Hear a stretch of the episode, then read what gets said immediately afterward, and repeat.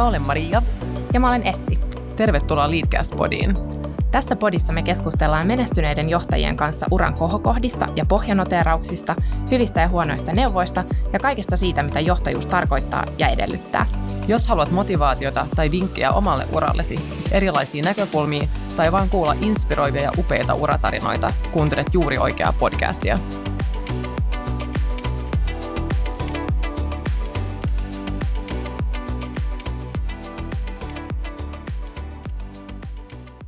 Tänään meidän vieraana on Johanna Smoruus.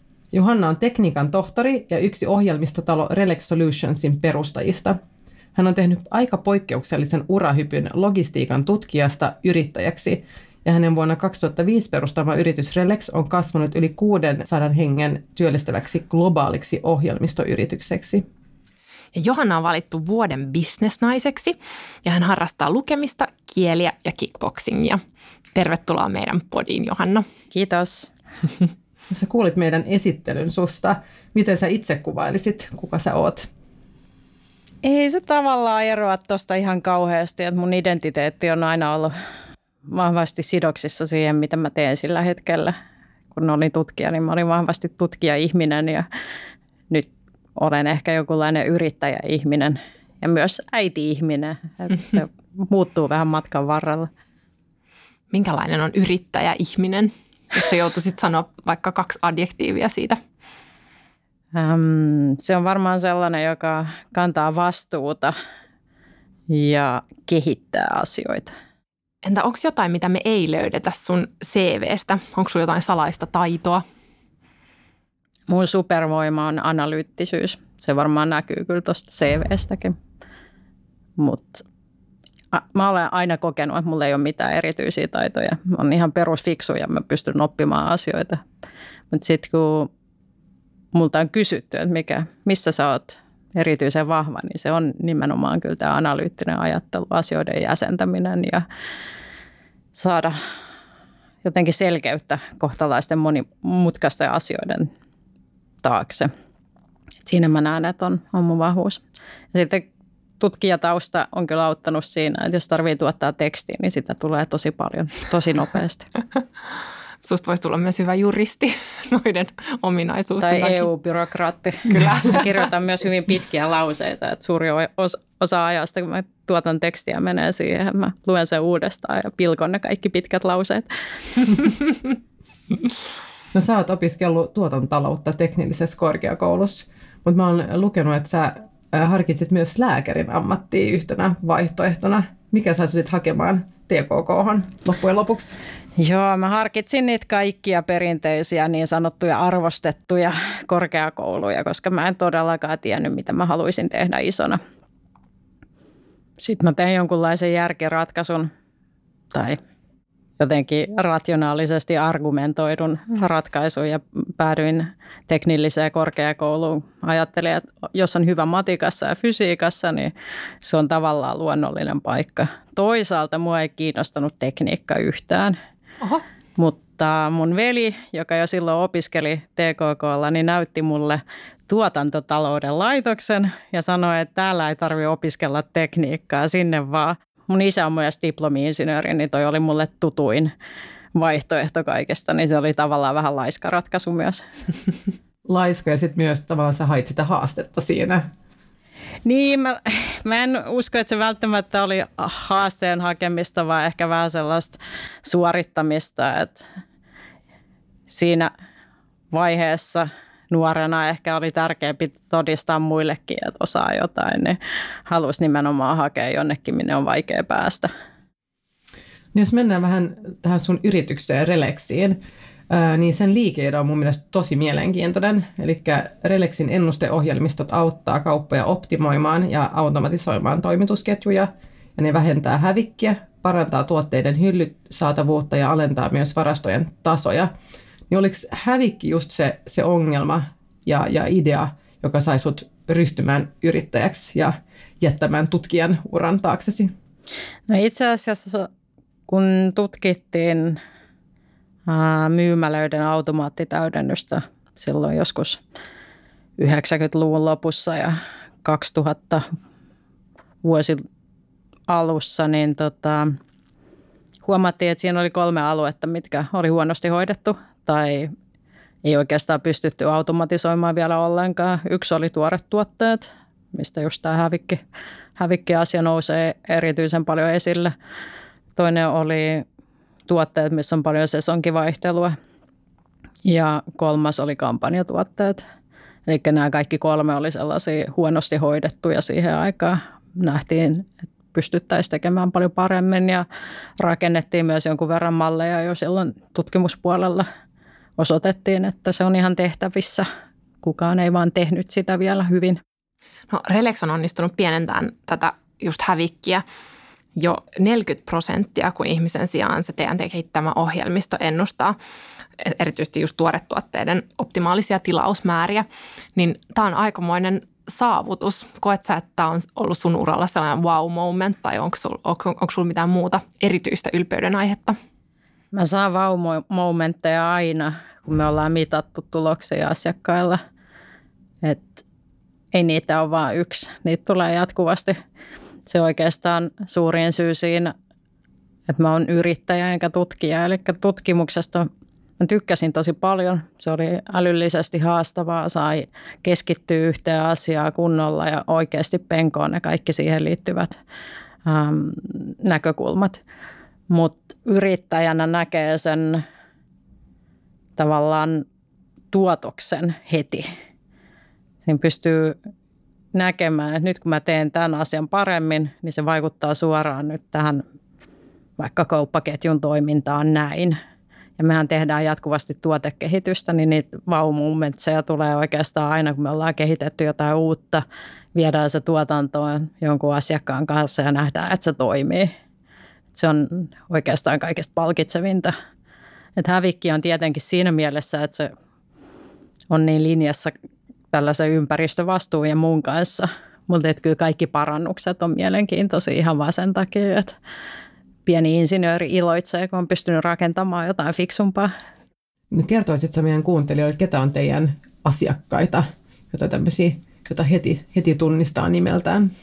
Mm, Suomessa me työskennellään esimerkiksi S-ryhmän kanssa. Me tehdään työvoimaoptimointia Keskon kanssa. Suomalainen kirjakauppa on yksi meidän vanhoimmista asiakkaista – tehdään Stockmanin kanssa ja Mustin ja Mirrin kanssa ja Plantagenin kanssa. Ja sitten kansainvälisesti niin tehdään muun muassa UKssa Morrisonsin kanssa ja um, Ranskassa Framprin kanssa ja USAssa Delhees Amerikan kanssa. No, tästä tuli aika monta. Mä tuon ainakin katsoa vähän eri silmin nyt hyllyjä, kun mä menen ensi kerralla kirjakauppaan tai Stokkalle ostoksille. Joo, kyllä sitten tulee vähän sellainen työvamma, että ei voi käydä ostoksilla enää katsomatta niitä hyllyjä miettimättä, että mistä ne hyllypuutteet johtuu tai katsomme myös päivämääriä eri mm. pakkauksissa ja se on muuttunut, että mä monesti otan nyt sen pakkauksen, missä on huono päivämäärä, koska sitten jos mä tiedän, että mä aion esimerkiksi syödä tämän jogurtin tänään, niin sitten mä otan sen, mistä on vähiten säilyvyyttä jäljellä, niin voisit samalla itse auttaa vähän sitä kauppiasta ja vähentää hävikkiä. Toihan on loistava vinkki. Kaikki voi tehdä niin, näin. Nimenomaan. Minkälaista se alkuvaiheen asiakashankinta oli, kun yrityksellä ei vielä ollut juurikaan nimeä? No ei se nyt oikeastaan eroa siitä asiakashankinnasta tänäkään päivänä. Nyt toki Suomessa meillä on nimeä, mutta esimerkiksi Pohjois-Amerikassa me ollaan vielä hyvin pieni peluri verrattuna niihin, jotka on ollut siellä jo useita vuosikymmeniä. Kyllä se alkuun lähti siitä, että me tehtiin kylmäsoittoja ja kyllä niitä vielä tehdään tänäkin päivänä. Nyt on myös kylmämaileja. Aivan. Jos me mennään vielä vähän tuohon alkuvaiheeseen, koska se kiinnostaa, kiinnostaa mua paljon, niin sä perustit Relexin sun kahden tutkijaryhmän kollegan kanssa. Ja mietin, että millaista oli, kun kolme tutkijaa ää, aloitti yrityksen ja oli opeteltava yrityksen pyörittämisen perusteet ja, ja just vakuuttaa uusia asiakkaita tämän ohjelmiston tarpeellisuudesta ja, ja hyödyistä. Joo, siis Oli aika hyvä, että meillä on kaikilla tämä tuotantotalouden tausta, koska sanotaan sellainen perusymmärrys siitä, että mitä liiketoiminta on ja miten kassavirtalaskelmia tehdään ja näin poispäin, niin oli jo olemassa. Eli siinä ei tarvinnut niin paljon opetella. Ehkä sitten sitä enemmän käytännön tekemistä, eli miten se kirjanpito nyt kaiken kaikkiaan hoidetaan ja kaikki verot ja muut maksetaan oikein ja näin poispäin. Mutta muuten siinä suurempi haaste ehkä se, että tehtiin kuitenkin ohjelmistobisnestä ja kenelläkään meistä ei ole ohjelmistotaustaa. Niin siinä oli sitten jonkun verran opiskeltavaa, että miten se, miten se tapahtuu, miten tuotekehitystä vedetään, miten tästä saadaan oikeasti jotain aikaiseksi. Ja tietenkin sitten tuo myyntipuoli oli sellainen, mitä jouduttiin opettelemaan. Jos sä itse katsot sun urapolkua, onko se sun mielestä ollut poikkeuksellista hypätä tutkijan roolista ää, yrittäjäksi? Näin sitä ollaan kuvattu, kun susta on esimerkiksi kirjoitettu, mutta miten sä itse näet sen? Se ei ollut mulle mikään ihmeellinen hyppy oikeasti. Ähm, mua vähän syö se, että, että tällä hetkellä markkinoidaan yrittäjyyttä kaikille – Ähm, helppohan sitä on ryhtyä yrittäjäksi, kun on paljon vaihtoehtoja. Eli jos tämä ei olisi lentänyt, niin pahin mitä olisi tapahtunut olisi ollut, että olisi hukannut vähän säästöjään ja joutunut menemään oikeisiin töihin vaikka puoli vuotta myöhemmin. Tuossa on aika merkittävää se, että oli koulutus, oli työkokemusta, mitä olisi kuitenkin arvostettu jossain ja oli vähän säästöjä – kaikilla ei ole näitä. Silloin se on aika iso hyppy, hyppää tavallaan tyhjän päälle. Kukaan meistä ei hypännyt mitenkään tyhjän päälle, niin sellaista tavallaan niin kuin sankariviittaa ei myöskään kannata lähteä, lähteä sovittamaan ja ei myöskään olettaa, että jokainen voi menestyä yrittäjänä tai jokaisen kannattaa joka elämäntilanteessa lähteä kokeilemaan. Pystytkö sanoa, että mikä oli tärkein tekijä siinä, että Relex sitten lähti lentämään? Mm, siinä oli muutama tekijä. Yksi oli se, että Mikko, meidän toimitusjohtajamme, oli vissiin salaa ajatellut aina, että hän haluaisi olla yrittäjä. Se kävi ilmi siinä vaiheessa, kun me molemmat oltiin väitelty ja molemmat oltiin siinä tilanteessa, että mitä nyt sitten. Ja mulla taas ehkä paino enemmän se, että mä olin kuitenkin ollut akateemisessa maailmassa muutaman vuoden ja tottunut siihen akateemiseen vapauteen – ja kävin muutamassa työhaastattelussa ja mua vähän ahdisti ajatus siitä, että nyt mut piirretään jonnekin organisaatiokaavion kulmaa ja siellä pitää sitten tehdä jotain tiettyjä juttuja. Ja mä en vaan ollut ihan varma, että sopeudunko mä siihen enää. Ja mä ajattelin, että tämä yrittäjyyshomma on ainakin hyvä ratkaisu siihen, että ei ole ketään pomottamassa – sehän on ihan täysin väärin, koska sitten on täysin asiakkaiden armoilla. Sitten on niinku sellaisia vähän mielivaltaisia pomoja siellä täällä, jotka herää henkiä aina satunnaisesti. Mikä on ollut yrittäjyydessä haastavinta tai vaikeinta? Kaikki ihmisiin liittyvät asiat. Kyllähän siinä vastuu painaa ihan eri tavalla, kun päätökset on viime kädessä sun. Ja työpaikat, palkat, kaikenlaiset asiat on tosi tärkeitä ihmisille – ja joskus pitää sitten tehdä sellaisia valintoja, että mikä on yrityksen edun mukaista, mikä on yksilön edun mukaista. Ja ne voi olla välillä joskus vähän sellaisia vaikeita tilanteita.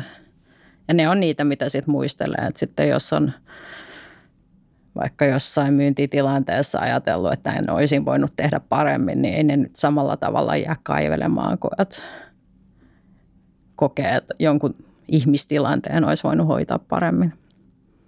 Toi viekin meidät sopivasti seuraavaan aiheeseen, joka on niin kuin johtajuus, mikä on yksi meidän tämän Leadcast-podin tärkeitä teemoja.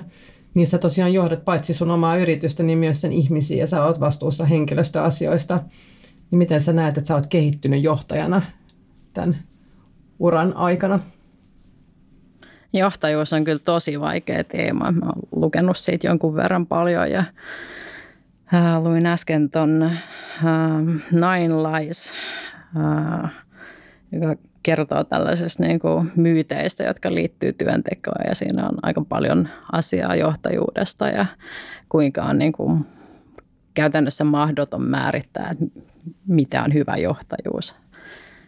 Johtajuus tarkoittaa sitä, että joku seuraa sua. Se on se ainoa yhteinen nimittäjä. Että voi olla kaikenlaisia johtajia, mutta johtajaa ei ole, jos kukaan ei seuraa. Ja tämä oli mun mielestä ihan virkistävä näkökulma, koska mä en ole ikinä mieltänyt itseäni minä johtajana. Mutta sitten kuitenkin mä oon saanut ihan positiivista palautetta, että mä tuon sellaista selkeyttä ja kerron miksi tehdään ja mitä tässä on tarkoitus saavuttaa ja, ja ihmiset tavallaan näkee sen vision ja ää, työskentelee sitä kohti. Ja siinä kirjassa oli, oli yhtenä esimerkkinä, että voi olla johtaja sitä kautta, että tietää jotain asioita hyvin, on asiantuntija voi olla johtaja. Ja silloin mä tajusin, että okei, sellainen johtaja mä varmaan olen, koska mä en ole ikinä kokenut, että mä olen sellainen karismaattinen johtaja, joka niin kuin johdattaa joukkoja ihan vaan sillä niin kuin suunnilleen pyhällä hengellä. Mutta siis ihan selkeästi mä oon pyrkinyt siihen, että mulla ei olisi suoria alaisia oikeastaan ollenkaan. Et nyt mulla on kaksi tiimiä mun alla, koska mä olen myös vähän sellainen ihmisenä, että mun on vaikea tehdä asioita sille puolittain.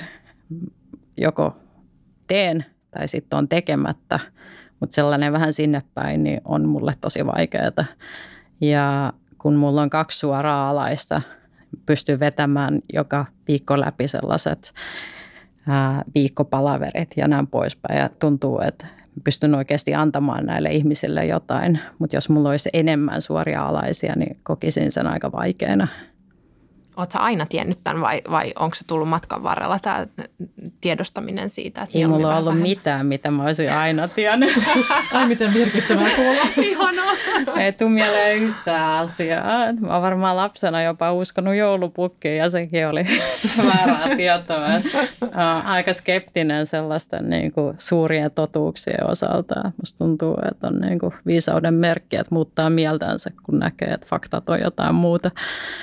Um, en mä ollut ennen Relexia ikinä sellaisessa tilanteessa, että mun olisi tarvinnut miettiä mitenkään johtajuutta tai haluanko tehdä sitä vai en tai miten sitä tekisin. Että tässä matkan varrella niin tavallaan orgaanisesti sitten kun ollaan kasvettu, niin on sitten samalla kasvanut ihmisenä johonkin suuntaan. Hyvää tai huonoa, mutta ainakin johonkin suuntaan kehittynyt. Tämä jakso on tehty yhteistyössä Boston Consulting Groupin kanssa. BCG on kansainvälinen konsultointiyritys, jolla on tärkeää edistää monimuotoisuutta työelämässä. Yksi merkittäviä BCGn projekteja on Women at BCG, joka tukee naisten uramenestystä ja tyytyväisyyttä BCGllä, mikä on meistä tietysti ihan mahtava aloite.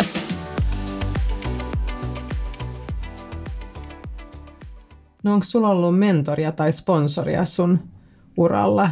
Tänä päivänä puhutaan paljon mentorin tai sponsorin tärkeydestä? Ei. Tässäkin tapauksessa niin mä en mene ihan silleen by the book. Uh, on pitkä lista ihmisiä, jotka on jotenkin tuonut mun työuraa jotain, mutta mitään sellaista virallista mentoria ei ole missään vaiheessa ollut. Uskoisin, että varmaan merkittävä henkilö on ollut toi mun väitöskirjaohjaaja Jan Holmström. Ja ei ehkä sellaisessa niin kuin perinteisemmässä mielessä, että hän olisi jotenkin ikinä pohtinut mun kanssa, että miltä mun ura näyttäisi. Sitä, ei, sitä keskustelua ei todellakaan ikinä käyty. Ää, ei edes käyty keskustelua siitä, miten mä saan väitöskirjan kanssa, mikä on mun mielestä aika hauskaa, koska hän tavallaan ohjasi sitä. Me käytiin keskusteluja siitä, että millaisia kirjoja voisi lukea ja mitä, mitä ideoita niistä voisi saada. Ja se oli mun mielestä niin kuin aivan mahtavaa. Ja Janilta jotenkin oppi sen, että, että kun vaan ajattelee riittävästi, niin kyllä niitä hyviä ideoita sitten tulee. Kaikki ei tule toimimaan, mutta pitää vaan uskaltaa ajatella.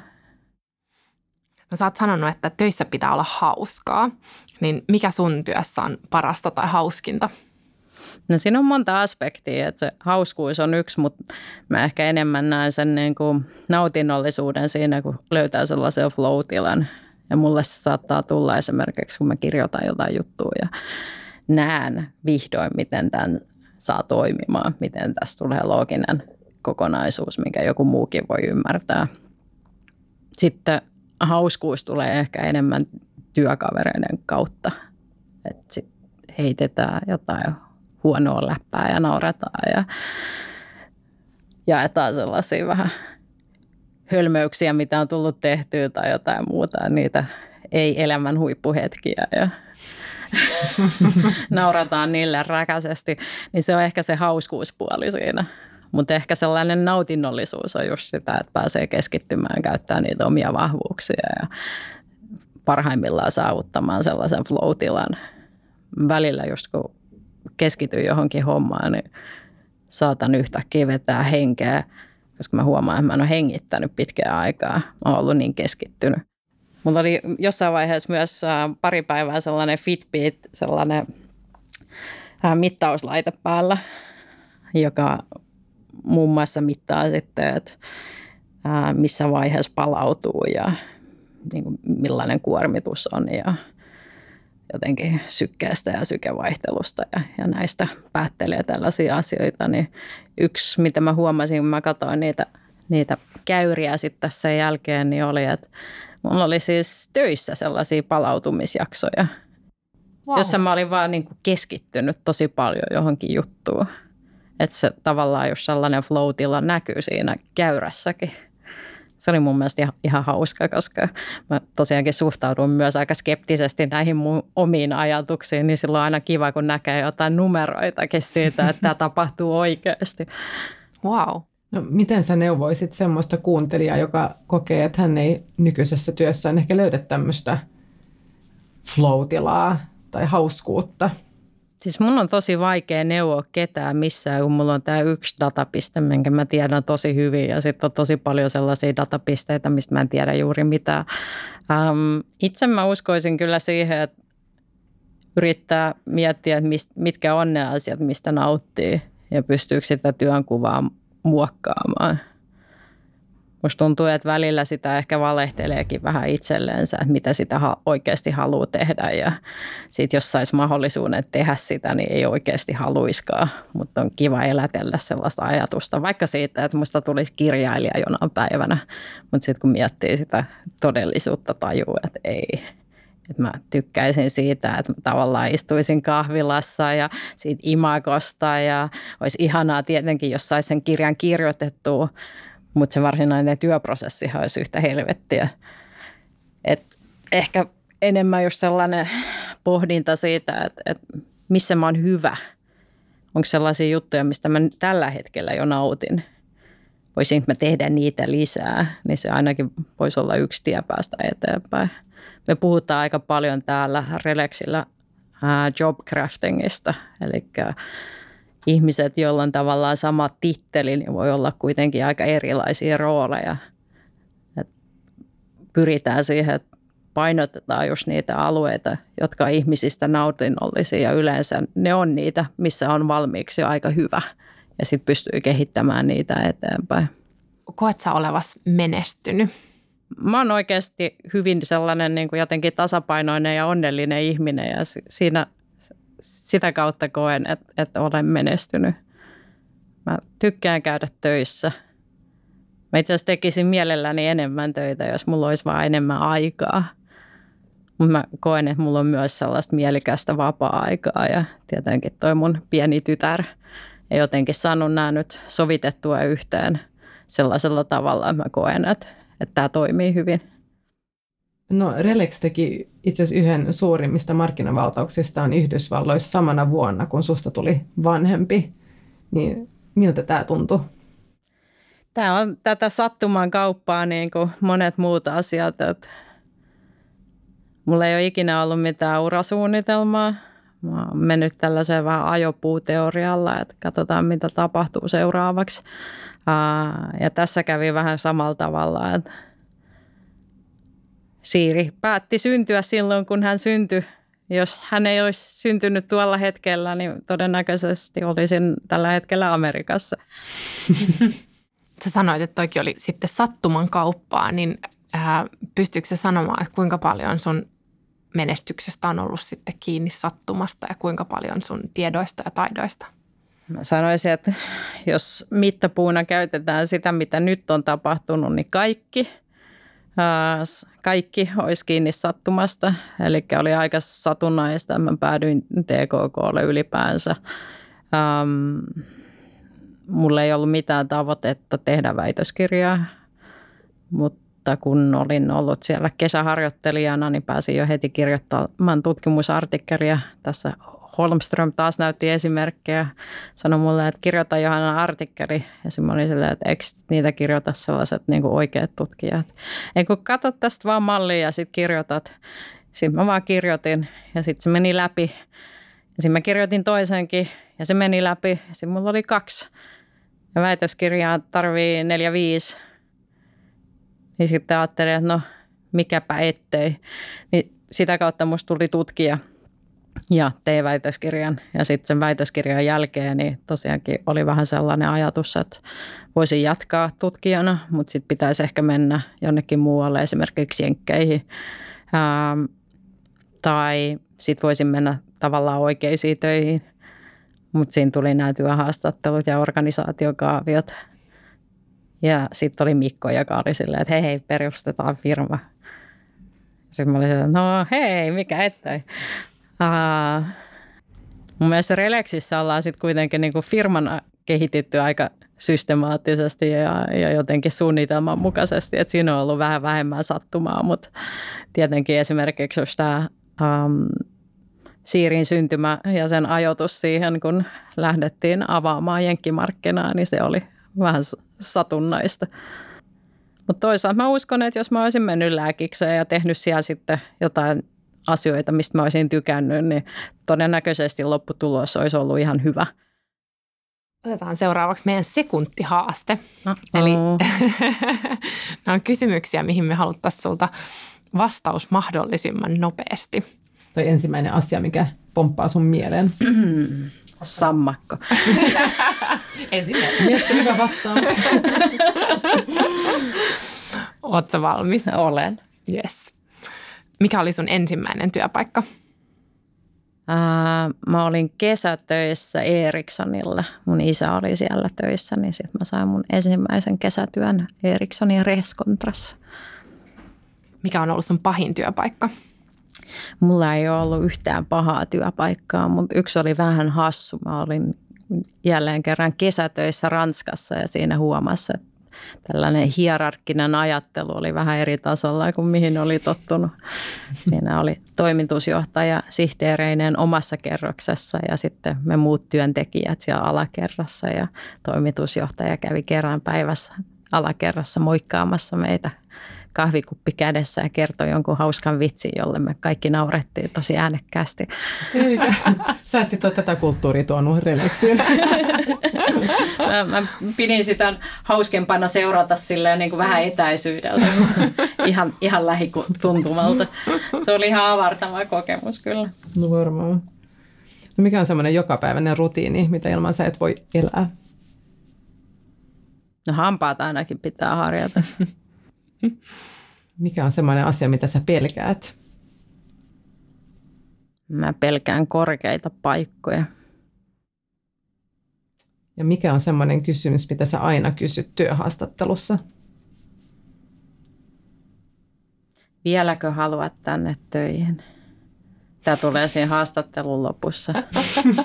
Mulla on ollut vähän sellainen expectation management rooli meidän työhaastatteluissa, että varmistan, että kandidaatti myös tietää, minne hän on tulossa, koska mun mielestä on tärkeää, että se on kuitenkin kahden kauppaa. Sen työpaikan pitää olla sopiva myös sille kandidaatille. Ei kannata pitää mitään liian hienoja myyntipuheita siinä vaiheessa, koska siitä seuraa vaan pettymys kaikille. Eli jos Esimerkiksi Relex kasvaa aika nopeasti. On ilmiselvää, että meillä ei tule aina olemaan kaikki prosessit ihan niin kuin timanttisen hyvät. Ähm, jos on ihminen, joka kaipaa hyvin sellaista strukturoitua, selkeää työnkuvaa, selkeitä prosesseja, valmiita malleja, niin ei olla oikea työpaikka hänelle. Tapahtuuko sitä, että kandidaatti sitten toteaa, tuohon kysymykseen, että Aa, itse, itse asiassa enpä taida tullakaan tänne? Ei ole tapahtunut vielä. Varmaan jonain päivänä vielä tapahtuu, mutta että ainakin sitten on lähdetty ehkä vähän eri asenteella liikkeelle. Että okei, tämä on tätä. Tästähän mulle puhuttiin. Okei, ei tämä ole niin vaarallista. Tämä kuuluu tähän kasvuun. Että mä uskoisin, että se ehkä toteutunut enemmän niin. Loppuu vielä muutama kysymys. Ensinnäkin, minkä neuvon sä antaisit nuoremmalle itsellesi, vaikka 20-vuotiaalle Johannalle? Mä, mä, en, mä en lähde neuvomaan edes itseäni. Älä ikinä neuvo ketään. Hyvä niin.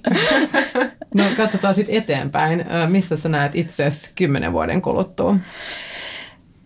Mun mielestä toi on täysin kohtuuton kysymys.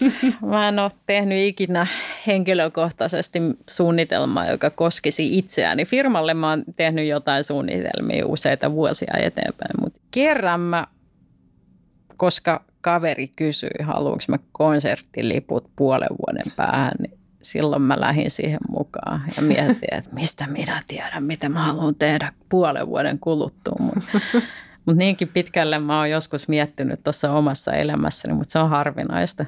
Okay, no ei sitten suunnitella konserttilippuja kymmenen vuoden päähän. Ehkä siinä piilee sitten jonkinlaisen onnellisuuden salaisuus. Osaa, osaa nauttia nykyhetkestä. Joo, se on kyllä hämmentävää, että se on nyt kauhean trendikästä kaikki tämä mindfulness ja, ja näin poispäin. Mä en harrasta mitään sitä, mutta mä oon kyllä hyvin hetkessä ja kun tulen kotiin ja, ja hengaan siellä ää, kolmevuotiaan kanssa, niin en mä ikinä esimerkiksi tee töitä. En mä vilkuile puhelinta. Mä teen niitä, niitä kotihommia, mitä me nyt tehdään. Rakennetaan duploja ja luetaan kirjoja. Sitten taas töissä, kun mä oon, niin mä luotan siihen, että Siirillä on kaikki hyvin tarhassa ja en oikeastaan mieti hetkeäkään, mitä hänelle kuuluu. Ehkä se on sitä insinöörin putkiaivoajattelua. Insinöörin putkiaivoajattelu on huono, mindfulness hyvä, mutta ehkä niissä on jotain samaa kuitenkin. Kyllä vaan. Hei, kiitos tästä jutustelusta, Johanna. Kiitos. Kiitos.